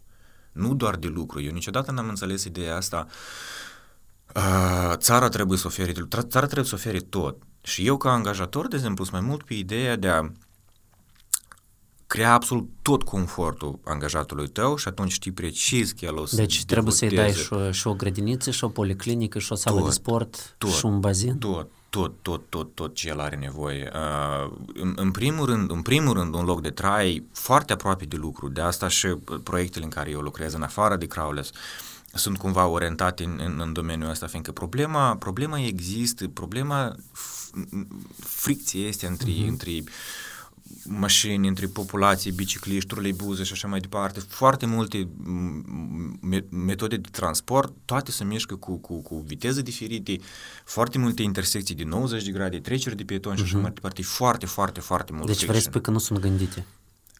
Deloc nu sunt gândite, nu este absolut nicio urbanistică. Povestește-mi despre Project Zero. Oi, Project Zero e un proiect la care lucrez foarte de mult. Uh, eu am auzit despre ideile lui Jacques Fresco prin... E 2000... vorba de Venus Project. Da, prin 2000, 2002, 2003, cred. Asta au fost primii ani când eu am avut acces la internet prin dial-up și cumva pur și simplu m-a fascinat ideea de a... De a În ce de a... constă ideea? Spune pentru cei care nu cunosc. Ideea constă în, în crearea uh, infrastructurii, zicem așa, un, putem să-i spunem orășel, putem să-i spunem sătuc, putem să-i spunem, fiindcă ideea asta poți să o scalezi la, la, la orice dimensiune. Deci noi vorbim despre o localitate al viitorului. Al vi- putem să-l numim și a prezentului, fiindcă e destul de posibil de făcut și azi. Păi, fiindcă... dacă te uiți în Singapur, e posibil de făcut și astăzi. Exact. Noi avem tehnologia pentru absolut orice. Lipsește doar, doar dorința. Uh, este un, un, un sătuc al prezentului sau viitorului, numiți-l cum doriți, dar are ca scop uh, ca comunitatea să fie foarte, foarte balansată. În primul rând, ceea ce se consumă acolo trebuie să fie produs acolo. Sigur că nu poți produci, da, și medicamente și ciocolată elvețiană la nu știu, undeva în Moldova, sunt chestii care poți să le produci local, sunt chestii care nu poți să le produci la, local. Dar ideea de bază e că să omiți cât mai multă logistică, ca să nu aduci produse de la, nu știu, 100, 200, 2000 de kilometri distanță. Fie că e energie, fie că e mâncare, fie că e orice altceva. Să fie cât mai, cât mai, cât mai aproape de localitatea ta. Și ideea este ca să creezi o localitate în care și se lucrează, și se învață, și se trăiește. Deci nu ai nevoie să părăsești, să zicem, comunitatea ta ca să te duci la lucru. Nu ai nevoie să părăsești comunitatea ca să te duci la grădiniți și așa mai departe. Poți să părăsești comunitatea dacă vrei să duci să călătorești. Dar ce ține de viața ta este absolut totul asigurat. Uh-huh. Ce ține de lucru la fel este absolut totul Deci, de fapt, asigurat. e un, e un ecosistem. Exact. Și la ce etapă se află ideea asta? Te-ai gândit deja că vrei să construiești asta sau vrei să transformi o localitate existentă? Uh, m-am gândit și și ca să transforme o localitate existentă uh, ar fi un proiect interesant. Ar fi un proiect care, ne vorbind de faptul uh, ca avantaj ce are el ca proiect odată ce o să fie gata, dar ca moment psihologic în viața oamenilor să fie un, un, un, o, o schimbare foarte, foarte majoră atunci când uh, pe locul unui sat, care hai să admitem că satele din Republica sunt Moldova depopulate și jalnice. Una că sunt depopulate, dar alta că sunt distruse total. Deci mm-hmm. nici nu poți să le mai numești moderne, nici nu poți să le numești nemoderni, ele supra-nemoderne. Uh-huh. Și la, la capitolul igienă și la capitolul apă și viceu și tot, tot, tot, tot, tot acolo. Tot e glod. E glod peste tot. Sincer. E, e greu de trăit. Eu, de exemplu, foarte tare aș trăi la țară, dar anume din cauza că nu există infrastructură. Uh-huh. Apă. Foarte mulți, exact, foarte mulți aleg să treacă la oraș din cauza că e curat, din cauza că e cald, iarna nu trebuie să duci să duci lemne să pui pe foc și așa mai departe, carboni. La țară e greu de trăit și pentru un specialist, de exemplu, care își focusează fie în IT, viața, fie în jurnalistică, fie în orice altceva, tu îți dai seama că un 3-4 ore pe zi tu trebuie să le rezervezi pentru survival pentru că să faci focul, pentru că să aduci apă, pentru ca să rănește mătul, pentru toate chestiile. Nu e ceva rău, nu e ceva rău. E bine atunci când vrei să o faci din suflet. Adică vrei mm-hmm. să rănește mătul, ești afară rănită mătul, dar atunci când ești obligat în fiecare zi să faci chestia asta, de altfel tu nu o să poți supraviețui, atunci Asta devine deja, deja un chin. Da, devine deja un chin. Dacă am putea, de exemplu, să facem un asemenea proiect pe un sat existent, lumea în primul rând și-aș schimba mentalitatea că chestia asta se poate făcut cu orice sat. Mm-hmm. Deci cumva ai un pilot și lumea exact. poate să se inspire și să replice. Exact, fiindcă, fiindcă scopul, de fapt, nu e să distrui satul, să alungi oamenii din sat, dar e să iei satul, să distrui și ei, ci deja pe jumătate e distrus și curge și e crăpat și e mucit și e plin de cioareci și să construiești ceva absolut de la zero, fiindcă putem să întrebăm pe absolut orice specialist ca să menții ceea ce a fost construit cu 60, 70, 80 de ani în urmă, e cu mult mai costisitor decât să iei să construiești de la zero. Noi avem acum, uh, zicem așa, un mare, mare, mare avantaj într-o oarecare măsură că satele totuși au rămas încă departe, departe, departe. Deci nu s-a uh-huh. modernizat atât de mult că doar sufletul că, of, trebuie uh-huh. să-l, să-l, să-l demolez. Dar, na, ideea asta cu construcția orașului pe ceva existent e una radicală. Foarte mulți oameni nu o să o accepte, fiindcă, fiindcă, fiindcă foarte puțini oameni sunt gata spre schimbare, mai ales o schimbare atât de radicală. Nu, uite, noi avem în Moldova 32 de raioane, uh-huh. noi avem în Moldova undeva 1000 de sate. Voi cu startup-ul vostru Crowless puteți strângeți uh, datele de contact la toate primăriile din Moldova și să transmiteți un proiect la toți și să vedeți din 1000 cât sunt receptivi și interesați de așa un proiect? Aici avem nevoie nu doar de răspunsul primăriei, aici avem nevoie de răspunsul oamenilor. Dacă să avem răspunsul oamenilor, noi în primul rând trebuie să le arătăm în ce constă proiectul, fiindcă uh, noi am fost la Marcăuți, da? Am, am discutat acolo și cu Consiliu și oricum... Marcăuți în Dubăsari, da? Dubăsari, da. Uh-huh. Uh, oricum există o oarecare uh, rezistență din partea oamenilor, fiindcă Uh, pentru că nu înțeleg și până la urmă tot timpul oamenii o să se teamă și o să se ferească de chestiile care nu le înțeleg. Una că nu le înțeleg, alta e că, că le este frică deja, nu mai au încredere în oameni, fiindcă investitori, de exemplu, care merg prin sate și caută loturi de teren ca să construiască, nu știu acolo, o fermă sau bla bla bla, sunt foarte mulți. Sunt foarte mulți. Și din practică, din practică, cu părere de rău, foarte puțini au făcut ceea ce au promis. Uh-huh. Deci există uh, o neîncredere față de oricine care vine din Chișinău tare șmecher. Nu știu de ce le pare la, la, la majoritatea antreprenorilor noștri că a face un business înseamnă a... a Profita de oameni da, mulți și sărași. Ai, ai, ai prostii pe cineva. Nu înțeleg chestia asta. Eu cred că oricum tot, toate persoanele care se ocupă cu așa ceva ajung la un moment dat în viața lor și își dau seama că și-o rosă viața pentru un nimic, indiferent de ce sumă de bani și de câte bentley are parcate în garaj, o să vadă că e înăuntru oricum e gol. Uh, Uh, dar pe oameni îi înțelegem, fiindcă eu trecut prin atâtea între aceste 20 de ani, de când, hai să zicem, de la Săiuz încoace. 30 deja. 30 deja. Uh, e, cumva le dai crezare. Uh-huh. Și de făcut? Care e pitch tău? E ca să spunem că te ascultă un primar de o localitate din, din Moldova. Care ar fi mesajul tău pentru acest primar și pentru locuitorii comunii lui?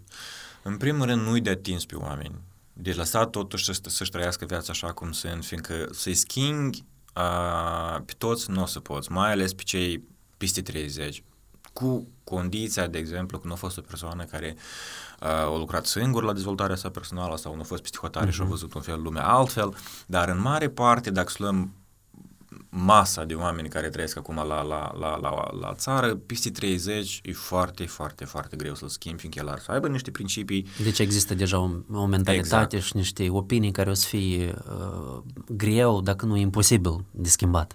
Exact. Focusul nostru, în primul rând, este tineretul uh, până la 30 de ani. 25 este ideal, se poate și sub 20 de văzut, dar ideea e că să descoperim genii uh, care încă nu au fost atât de stricați de sistemul nostru educațional. Deci, de fapt, crezi că astfel de localități a viitorului până la urmă, pentru că așa ceva în prezent încă nu în Moldova, mm-hmm. uh, o să facă cei din generația care s-au născut deja după ce Uniunea Sovietică s-a distrămat.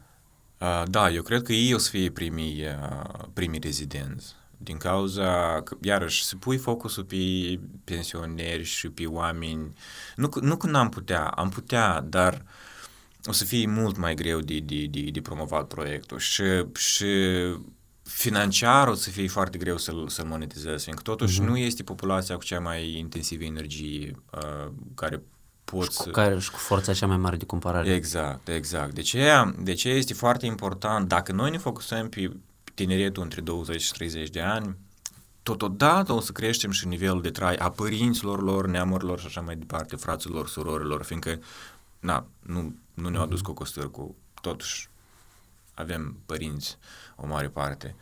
Uh, și în același timp o să putem să, să luăm un, un grup de oameni care încă nu sunt atât de, de, de fixați pe propriile opinii, principii mm-hmm. și așa mai departe, care pot fi ușor modelați, care pot ușor să se adapteze la ceva cu adevărat nou, fiindcă asta O chestie e... de comunitate sustenabilă. Da, asta e un... O, deci putem să-l numim pur și simplu un, un, un, un, un, o structură socială revoluționară. Deci nu mm-hmm. o să mhm. mai... Deci lumea care o să trăiască într-un, într-un astfel de sistem o să fie total diferit de, de, de lifestyle-ul pe care îl are fiecare, de exemplu, în în oraș, fiindcă foarte multe griji pur și simplu nu o să existe, mm-hmm. pe care noi la moment le facem. Ce trebuie să se întâmple ca un astfel de proiect să devină realitate?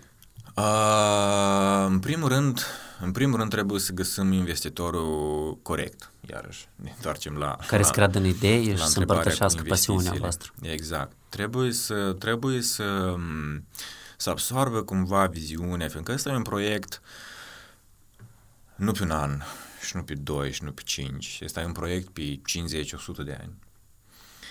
Uh, și investitorul, în primul rând, el ar trebui să fie gata să investească într-un proiect de, de, de imobiliar, ceea ce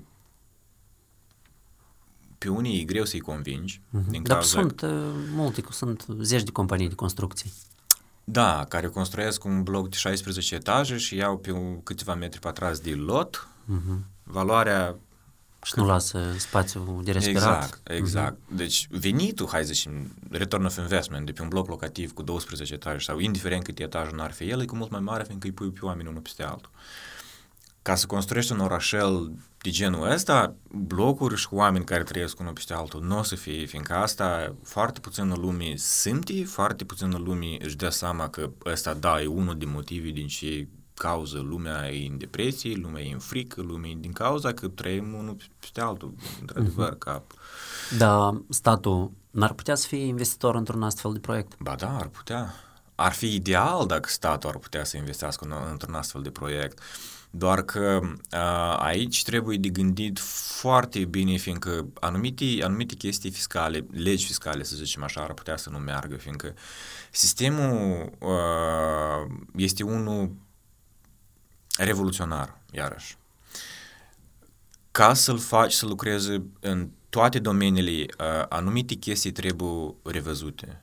Uh, cum circulă uh, finanțele în, în tot sistemul ăsta, fiindcă e, um, e o chestie necesară, nu, nu e o chestie comunistă, cum mulți o văd, Uh, mulți, de fapt, îl consideră pe Jacques Fresco comunist socialist de stânga sau cum acolo, care vrea să facă un sistem, de exemplu, cu anti-globalist și anti-capitalist. Da, anti-free market și anti-free will și anti-freedom și așa mai departe, ceea ce, ce e total greșit. Uh, scopul unui astfel de proiect nu-i, nu-i nici de cum în a controla oamenii, dar din potrivă a elibera oamenii și a oferi absolut toate posibilitățile care sunt valabile la ziua de azi. Și ca tehnologie, și ca, ca skill, și ca... Orice copil trebuie să aibă acces și la o școală de fotbal, de exemplu, și la o școală de muzică, și la o școală de artă, și la o școală de ceramică, și la o școală de cantoș la o școală de absolut orice vă imaginați, ca mhm. copiii uh-huh. să vadă că el cu mâinile lui și cu capul lui și cu corpul lui poate să facă și asta, și asta, și asta, și asta, și asta, și asta, și asta, și asta. Uh-huh. Și spate și să experimenteze mai multe chestii ca să vadă ce îl rupi cu adevărat. Exact, exact, exact. Fiindcă, fiindcă sistemul nostru educațional pur și simplu te iau și te pun în, în, într-o clasă cu alți 20 cât acolo de copii. Ești optimist, cu 40. Cu 40 de copii și la toți le dau aceeași materie, la toți le dau aceeași și cumva geniul din fiecare copil încet, încet, încet dispare, fiindcă el nu, nu mai tinde să fie diferit, el nu mai tinde să vină cu ceva nou, el tinde să fie exact ca și ceilalți, fiindcă când ești ca ceilalți, e bine. Anume asta trebuie de schimbat la noi, fiindcă da, fără un sistem educațional bine, bine, bine, foarte bine pus la punct și sistemul educațional în primul rând nu trebuie să fie focusat înspre a încărca creierul cu informații. Asta nu este educație. Asta este poluare.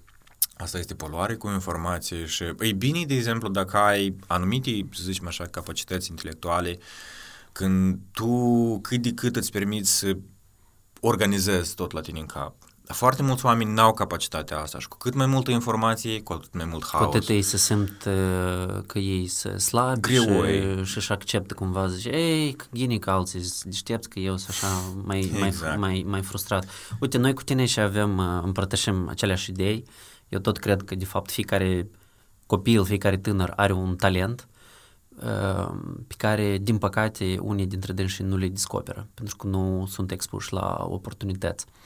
Și la fel ca și tine vara asta când uh, am revenit în, în Moldova după câteva luni cât n-am fost aici, am trăit, apropo, în suburbie la Bruxelles și am văzut cum arată acolo localitățile și cum sunt ele organizate. Și când am călătorit prin Moldova, prin diferite raioane, în mod special și prin sudul Moldovei, dar în mod special prin nordul Moldovei, mă gândeam, wow, eu ce loc ideal aici s-ar putea de făcut asta și s-ar putea de dezvoltat uh, infrastructură și să fie foarte bine și să fii happy, știi, să, să trăiești într-așa un loc. Dar când discuți cu oamenii de acolo de la, de la țară, ei nu prea au ni, nici o speranță și nu cred că localitatea lor cumva poate să, să se dezvolte, tocmai pentru că ce spui tu, au văzut încă mulți de ăștia care au venit și au, au promis și au uh, propus și nu s-au ținut de cuvânt. Prometeu, exact. prometeu, dar nu s-au ținut de cuvânt. Da, asta e, asta e problema, că nu, nu asta era scopul lor. Scopul lor nu era, nu era să fie să, să rezolve probleme, scopul lor, majoritatea era să vină să se îmbogățească. Pur și simplu. Sau să... să cumpere pământ ieftin și să... Și asta tot. Și uh-huh. asta tot, fiindcă la noi în Moldova e un, nu știu, destabilizare totală ce ține de prețuri. Uneori poți să primești așa niște oferte că... Vreau să te întreb despre niște domenii concrete. Uite, turismul intern, la noi practic câțiva ani în urmă era inexistent, acum un pic, un pic s-a pornit, avem o strategie de, de țară. Tu cum crezi că Moldova poate fi atractivă din punct de vedere turistic pentru oamenii din lumea întreagă? În primul rând, infrastructură. În primul rând, infrastructură. La noi, în Moldova, e foarte greu să circuli dacă ești străin. Chiar nu și... sunt semne, da?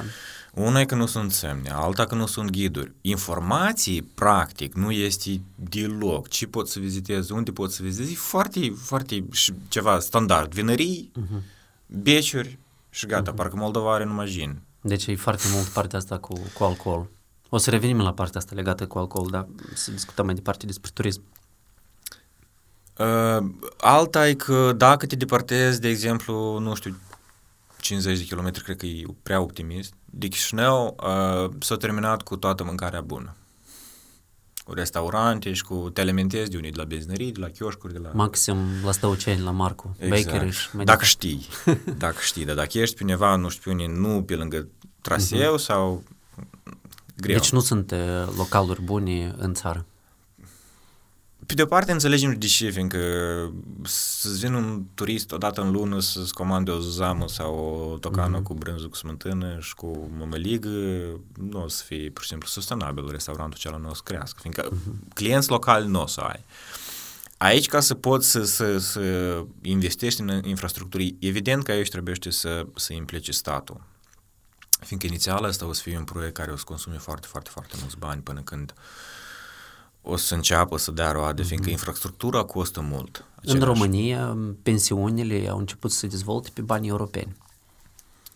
Nu e o idee rea, nu e o idee rea. Uh, problema cea mai mare e că foarte mulți accesează banii europeni și, nu știu, își cumpăr mașină și... Uh-huh. Deci nu folosesc pe la prieteni, da, generează sau fac acolo câteva invoice-uri, că să arăte că el a făcut. Asta s-a întâmplat și în agricultură, când au fost subvenții și așa mai departe, cu copaci și cu livezi și cu vii și cu, cu toate chestiile. Mm-hmm. Nu știu de ce moldovenilor le pare că făcând asta cei mai șmecheri. Deci încearcă cumva să trișeze și să fie mai șmecheri decât uh, papa de la Roma pun, pun cumva interesul personal mai presus decât interesul la toți restul și uh, poți să te bucuri pe moment, dar îți dai seama peste, peste o anumită perioadă toată chestia asta te ajunge din urmă și uh, nu trăiești nici tu bine, nici celălalt din jur nu trăiește bine. Statul statul iarăși trebuie să vină o strategie, fiindcă statul e cel care, care cel mai ușor o să implementează un asemenea proiect. Dacă o să dăm un asemenea proiect în mâinile unui, nu știu, unei, unei entități comerciale, există iarăși riscul să proiectul să fie debalansat cumva. Să se abuzeze cumva. Da. Exact. Da. În scopul de a genera cât mai mulți bani. Și atunci când, în scopul când, când generezi cât mai mulți bani, nu știu din ce cauză foarte multe companii aleg să, să cumva economisească de pe spatele oamenilor.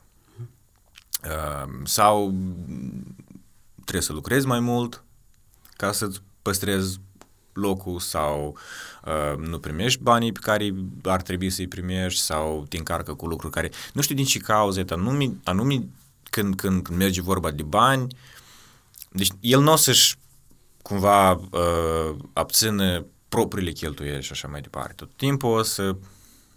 Și atunci un asemenea proiect în mâinile un, unei persoane care, în care, care vede doar profit, distruge absolut toată ideea de, de unei structuri sociale noi. În deci, care... până la urmă, distruge visul, distruge, exact. distruge speranța. O să fie iarăși un, ca, ca o pensiune, hai să zicem mm-hmm. așa. O să transforme dintr-un, dintr-un sistem social unde vii cu o idee revoluționară ca să arăți, uite, poate de trăit și așa, mm-hmm. fără toate problemele care noi acum le avem, mai ales părinții care au copii cu grădiniți și cu școli, mai ales pe, pe timpul nostru de pandemie cu orarele care le-au impus și cu părinții pur și simplu nu au posibilitatea să lucreze. Foarte puțini au posibilitatea să Cel puțin e foarte tare deranjat procesul de, de lucru. Și stresat și, și vă dați seama că toată masa asta de populație, din moment și ei stresată sau, sau cumva se simte neplăcut, nu o să ia niciodată decizii corecte. Că lucrează pentru tine, că lucrează pentru mine, că lucrează pentru dânsul. Nu contează pentru cine. Peste 5 ani decizia lui greșită o să simțim toți. Acum, în timpul pandemiei, uh, localurile au început să aibă vânzări mai, mai mici, evident. Unele au fost închise pentru că nu mai merg, nu mai... ele și așa lucrau la un procent destul de micuț. O mulțime de structuri cu controle, cu, cu amenzi, mult lucrează până la 10, dar oamenii au început să comande mai mult acasă și au început să comande inclusiv alcool acasă. Dar noi în Moldova deja avem o mică, mare problemă cu alcoolul și mi-ai spus și tu că oamenii care vin să viziteze Moldova, în mod special pentru, pentru vinării, cum tu vezi în general industria asta de, de alcool și cum tu o vezi pe, pe viitor eh, dezvoltându-se așa ca ea să nu creeze probleme de, de alcoolism, care și așa e uh, o problemă extrem de mare. În, uh. Tot în satele din Moldova, dacă te uiți, te duci, acolo nu sunt tare multe activități, oamenii sunt chinuiți, oamenii nu știu să vorbească despre problemele lor, ei suferă și își înneacă amarul în gin sau în vodcă. Și orice altceva între dânsele. Că la noi moldoveni sunt destul de ingenioși. Mm-hmm, mai fac și samagon și, și vișinată pot să fac. Și nucată. Și da, și de toate feluri. Perjată, Ideea, Ideea alcool, în general, asta e o problemă pe care statul intenționat o neglijează din cauza că accizele la alcool sunt destul de mari. Deci statul face bani din alcool? Și din alcool, și din țigări, și din, din tot. Uh, aceeași problemă, iar statele nu mai deveni state pentru oameni, au devenit state pentru business, pentru bani și pentru toată chestia asta. Uh, Rezolvarea la toată problema asta e aceeași. Oamenii se realizează de sine stătător, fiindcă să întrezești, nu poți. O să răscoală, mai ales ăștia care fără asta nu pot. Ehm, să limitezi, poți, dar există riscul ca consumul și mai tare să crească, fiindcă de obicei când este ceva care e interzis. limitat sau interzis, tentația e mult mai mare. Uh-huh. Interes, curiozitatea. Exact, exact. Um, eu nu spun că vinurile... Faptul, faptul că Moldova, când auzi de Moldova, te gândești la vin deodată, um, mie mi se pare un pic prea exagerat. Eu nu, nu mi-aș dori ca Moldova să fie asociată doar cu vinul. Eu nu mi-aș dori ca uh, din toate bunătățurile și frumusețurile pe care poate să le ofere Republica Moldova, vinul a devenit cel mai valoros. Nu spunem acum iarăși să distrugem industria vinului și, și na, faptul că o deveni renumită și, și recunoscută pe plan internațional, uh, dar hai să repetăm același succes, de exemplu, care l-am avut cu vinul, cu orice altceva. Hai să zicem că roșiile din Moldova o să ajungă la același nivel cu vinurile din Moldova sau castraveții din Moldova o să ajungă la același nivel cu vinurile din Moldova. Și atunci, despre Moldova să se știe nu doar de faptul că produce vinuri, fiindcă asta e adevărat, deschide absolut orice revistă, inclusiv în avion, pentru turiști care vin prima dată, revista care o deschizi, mm-hmm. 80% e numai vin și coniac și șampanie și așa mai departe. Um, nu, se, nu se propagă cumva, nu se, nu, se, nu se discută despre, nu știu, bucătăria noastră, nu se discută despre cultura noastră, nu se discută despre... Încă, hai la urmă, ori Moldova poate produce mult mai multe chestii decât doar vin.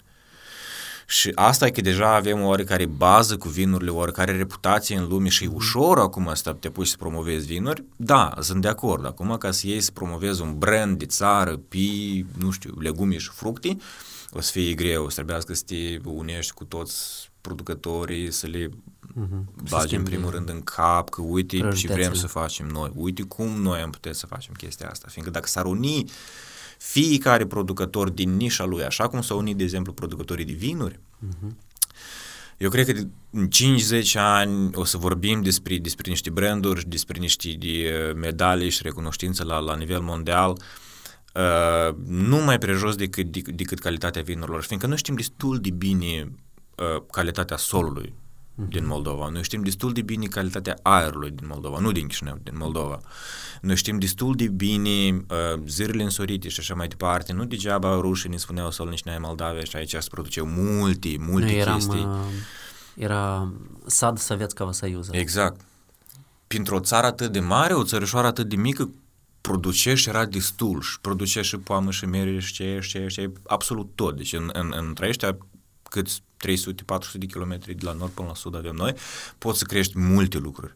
Și acum clima se schimbă, multe lucruri se schimbă. Ce, ce trebuie e, e, e conștientizarea populației, în primul rând, fermierii treptat, treptat, treptat trebuie să îndepărteze de la folosirea chimicatelor, fiindcă s-au folosit atât de excesiv și abuziv, de fapt, cum orice altceva și omul a pus mâna, uh, că solul nostru deja nu mai este capabil să producă mâncare. Noi dacă nu în următorii 10-15 ani, dacă ce 10-15 ani, 10 ani e mult, dacă următorii 5 ani nu luăm uh, decizii drastice ca să creștem calitatea solului fără chimicate și fără... Și aerului. Se vorbește acum despre o strategie de împădurire a Moldovei. Asta e cea mai bună idee. Asta e cea mai bună idee de a, de a salva foarte multe lucruri. În primul rând, secetele, da? Care, și seceta care cu 10 ani în urmă la oameni era doar pe deal, uh-huh. că pe deal nu plouă,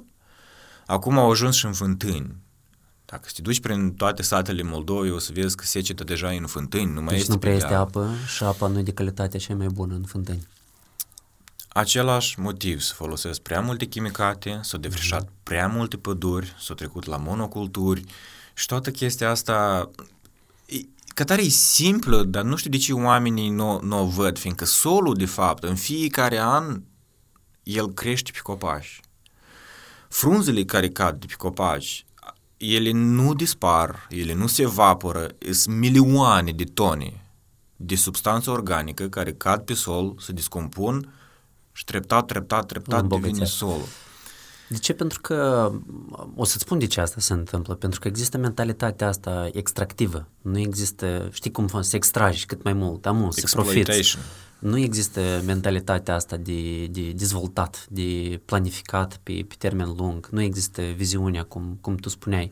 Și atâta timp cât se acceptă așa ceva și asta devine normă, lumea să uită și zice, ia stai puțin, dacă cu mătru faci așa, de să fac și eu așa. Și să începe o competiție pe cine mai mult exploatează și cine cel mai mult fură de la, din tâi de la colhoz, pe urmă de la primărie, pe urmă de la colul silvic și pe urmă de la țară, pe urmă exact. de la minister și, și așa mai departe.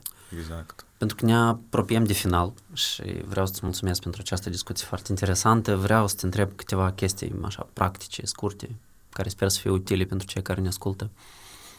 Um, care ar fi o carte care te-a impresionat și pe care vrei să o recomanzi și altora? Uh, eu, de fapt, ca om, uh, am început să citesc de multe ori, de foarte puține ori am terminat să citesc. Uh, nu pot să spun din ce cauză, dar foarte, foarte, foarte multe cărți care le-am început mă plictisesc într-o oarecare măsură. Nu, nu, nu sunt interesante, cumva Uh, deja știu ce urmează în, în, în mare parte sau uh, metoda în care e scrise nu îmi trezește niciun interes. Am foarte puține cărți care le-am finisat, de fapt. Prima carte care am, care am finisat a fost Moromeții și asta din cauza că m-am impus la școală, uh-huh. dar mi-a plăcut cartea. Mi-a plăcut cartea. Uh, altă carte care am citit-o a fost uh, Murakami în noapte, dar, iarăși, nu, nu, e, nu e o carte de um, self-education sau Moromeții au scris-o Marin Preda, nu da. Sadoveanu. Uh, sau, sau ca, ca cărți de, de, de autodezvoltare, fiindcă pentru mine personal, ce ține de autodezvoltare și, și a învăța ceva, uh, cu ani am, am înțeles că învăț mult mai ușor când pur și simplu atrag atenția. Deci nici măcar nu trebuie să mă duc să caut informația, dar pur și simplu să mă focusez pe ceva. De exemplu, dacă merge vorba, trebuie să pornesc o campanie de marketing la Crowless și eu n-am absolut nicio experiență în marketing, unicul lucru care mie lipsește ca eu să fac o campanie de marketing de succes e să închid ochii și să mă gândesc și să planific absolut fiecare, să-mi pun întrebări, dar dacă așa, dar dacă așa, dar dacă așa, pricinul să le, să le să nu fezi. Deci tu respect, tu înveți mai mult din observații exact. și inclusiv uh, faci uz de intuiția ta, dacă tot vorbim de capacitățile interne. Este, este așa mm-hmm. ceva. Ok. Care e aplicația mobilă pe care tu o folosești cel mai des? Aplicația mobilă pe care o folosesc cel mai des? Telegram. Mm-hmm. De ce? Prin ce e special Telegramul pentru tine? În primul rând mă informez de pe Telegram, după cum am spus, nu din mass media tradițională, să zicem așa, pe care toată lumea o știe, fiindcă acolo, deci, realitatea Am înțeles, e tot alta. despre media. Uh-huh. Uh, și alta e pe comunicarea foarte mult, o fac pe, pe Telegram, cu prietenii, uh-huh. cu cunoscuții, cu asta ce țin în afara, în afara serviciului. Ok. Um, noi de mai multe ori astăzi am discutat despre rolul statului, ce ce face statul, ce ce nu am putea, ce ce nu face statul și noi acum suntem într-o perioadă cumva de un fel de restart, un fel de o nouă speranță. Am avut alegeri prezidențială, un președinte care parcă ia cătere. Uh, tu ce părere ai despre Maia Sandu și eu uh, am dat această întrebare Teodorii Dolghieru, care este cea care dezvoltă comunitatea de tineri recreație și organizează evenimentul TEDx uh, focusat pe educație și am spus dacă ar avea posibilitatea să dea o întrebare sau să-i spun un mesaj mai Sandu, care ar fi acesta, același lucru te întreb și pe tine. Uh-huh. Dacă avea posibilitatea să te vezi mâine cu, cu Maia Sandu, sau nu mâine, că e acum e în Bruxelles, când, când se întoarce din, din Bruxelles, ce ei spune tu? Um, aș ruga-o să-mi descrii Moldova în detaliu cel mai mic detaliu, peste 20 de ani. Deci tu ai nevoie de o viziune de țară? Pff, nu eu am nevoie, țara are nevoie. Eu, de fapt, nu am nevoie de nimic. Eu pot foarte ușor astăzi să las absolut tot cu ce mă ocup și să dispară într-o peșteră undeva și în genere, să nu mai interacționez cu oamenii, fiindcă ceea ce fac eu nu contează atât de mult pentru mine, eu știu că contează atât de mult pentru oamenii cu care eu lucrez. Fiindcă da, eu cred că toată chestia asta e uh, fără nicio valoare, într-un final. Atunci te întreb eu pe tine. Cum vezi tu Moldova peste 20 de ani? Dacă tu ai fi un Dacă ministru sau un șef de fi... guvern, care ar fi, în ce direcție s-ar dezvolta viziunea pentru țară? Eu dacă aș fi ministru sau șef de guvern, eu cred că, nu știu, aș fi împușcat, eu sper că, că nu la propriu. Deci tu de fapt ce la te referi la faptul că există corupție sau anumite chestii care sunt greu de, de rezolvat? Mă refer la faptul că persoanele care stau la cârma țării și cu părere drept nu este Maia Sandu, uh, nu au absolut niciun interes ca Moldova să într-un fel să trăiască bine. Eu dacă să le spun viziunea mea peste 20 de ani, cum ar trebui să apară Moldova, uh, eu să-și dea seama că ei în Moldova ce n-au loc. Și asta evident că ei nu o să vrea să întâmple. Deși eu pot să le dau loc și lor, eu pot să le arăt și să le spun și să le Avantajele pentru dânsii. Avantajele pentru dânsii, fiindcă banii nimeni nu o să ia. Eu acum nu mă apuc să, să judec uh, metodele prin care ei au câștigat bani până în ziua de astăzi. Eu îi chem astăzi, având deja sumele de bani pe care le au, să lasă în trecut ce au lăsat în trecut și de astăzi să înceapă să facă lucrurile corect. Uh, eu nu sunt uh, cumva împotriva nimănui sau să încerc să închid pe cineva sau să, să cumva limitez pe cineva sau să elimin pe cineva. Niciodată n-am avut chestia asta. Eu cred că orice om poate fi cumva întors, reîntors, ajutat ca să vadă ceea ce trebuie să vadă și să înțeleagă că, că totuși împreună facem tot. Nu suntem indivizi, nu suntem, nu o să lucrăm nu, și trăim pe triburi și așa mai departe. Dar viziunea, viziunea mea de țară e mult prea futuristică ca să ca, ca, să, ca, să, ca să o descriu. Și eu m-am gândit la toate chestiile astea până în cel mai mic detaliu, ți-am spus deja de 17-18 ani mă gândesc tot la proiectul ăsta și am gândit tot, tot, tot ce ține de infrastructură, ce ține de, de, de comunități, ce ține de, de direcții, să zicem, de industrii în care parte ar trebui să uh, focuseze Moldova. Și ca, ca, ca rol în, în bucățica asta noastră de pământ între România și Ucraina, uh, eu cred că stabilitatea teritoriului, în primul rând, depinde foarte mult de, de cum o să fim noi ca oameni între noi, moldovanul cu rusă, moldovanul cu ucraineanul, creștinul cu catolicul, stil vechi pe stil nou și așa mai departe, fiindcă până la urmă cei care sunt la conducere sau fie că îi vedem la televizor sunt persoane publice, fie că nu îi vedem la televizor sunt persoane care gestionează lucrurile din spate, ei doar un procent, maxim un procent. Totuși puterea teritoriului și puterea Moldovei stă în eu iarăși o să fiu optimist și o să spun 3 milioane de oameni.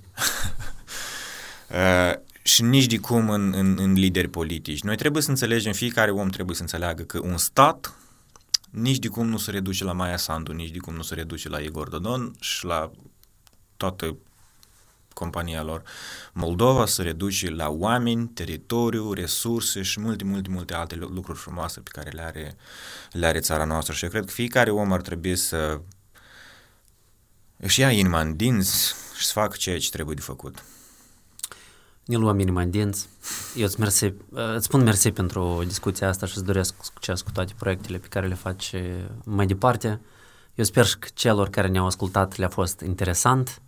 Uh, pot să te găsească unde pe tine? Pe LinkedIn? Unde pe LinkedIn. Andrei Stalbe. Andrei Stalbe.